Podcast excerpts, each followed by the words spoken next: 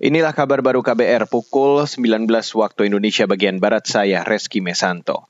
Saudara, pemerintah mencabut sekitar 200 izin konsesi sejumlah perusahaan dengan luasan lebih dari 3 juta hektar.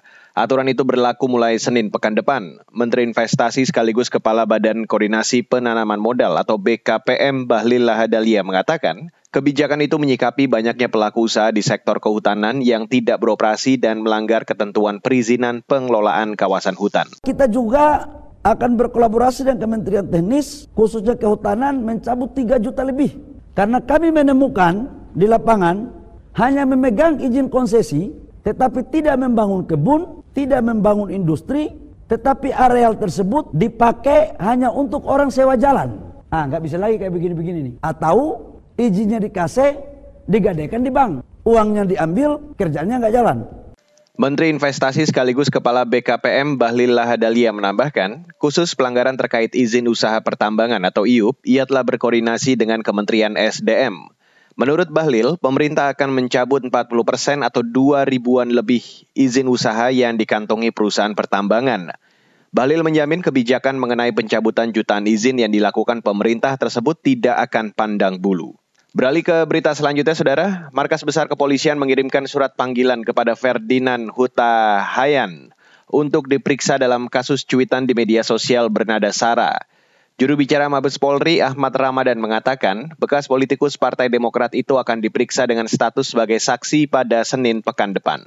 Penanganan yang dilakukan oleh penyidik Direktorat Siber, pemeriksaan terhadap saksi-saksi, dan tentunya menunggu hari Senin nanti, Saudara FH dipanggil sebagai saksi.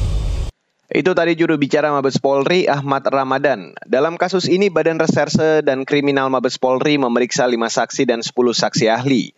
Penyelidikan bermula dari laporan Ketua DPP Komite Nasional Pemuda Indonesia atau KNPI, Haris pertama, terkait cuitan Ferdinand ke Bareskrim Polri karena diduga melakukan pencemaran agama. Saudara, angin kencang melanda wilayah Kabupaten Aceh Tenggara pada Kamis malam. Berdasarkan rilis tertulis dari Badan Nasional Penanggulangan Bencana atau BNPB, hampir 30 rumah rusak berat dan beberapa fasilitas umum dan rumah ibadah rusak sedang. Berdasarkan laporan BPBD Kabupaten Aceh Tenggara, peristiwa ini terjadi setelah hujan disertai angin kencang yang berdampak di 2 kecamatan. BNPB mengingatkan masyarakat dan pemerintah daerah dan jajarannya untuk meningkatkan kesiapsiagaan mengantisipasi potensi bahaya hidrometeorologi. Sebelumnya, Badan Meteorologi, Klimatologi, dan Geofisika atau BMKG mengeluarkan peringatan dini potensi hujan dengan intensitas lebat yang dapat disertai kilat disertai petir dan angin kencang di wilayah Aceh, Tamiang, dan Cotgirek yang terjadi pada hari ini. Demikian kabar baru KBR, saya Reski Mesanto.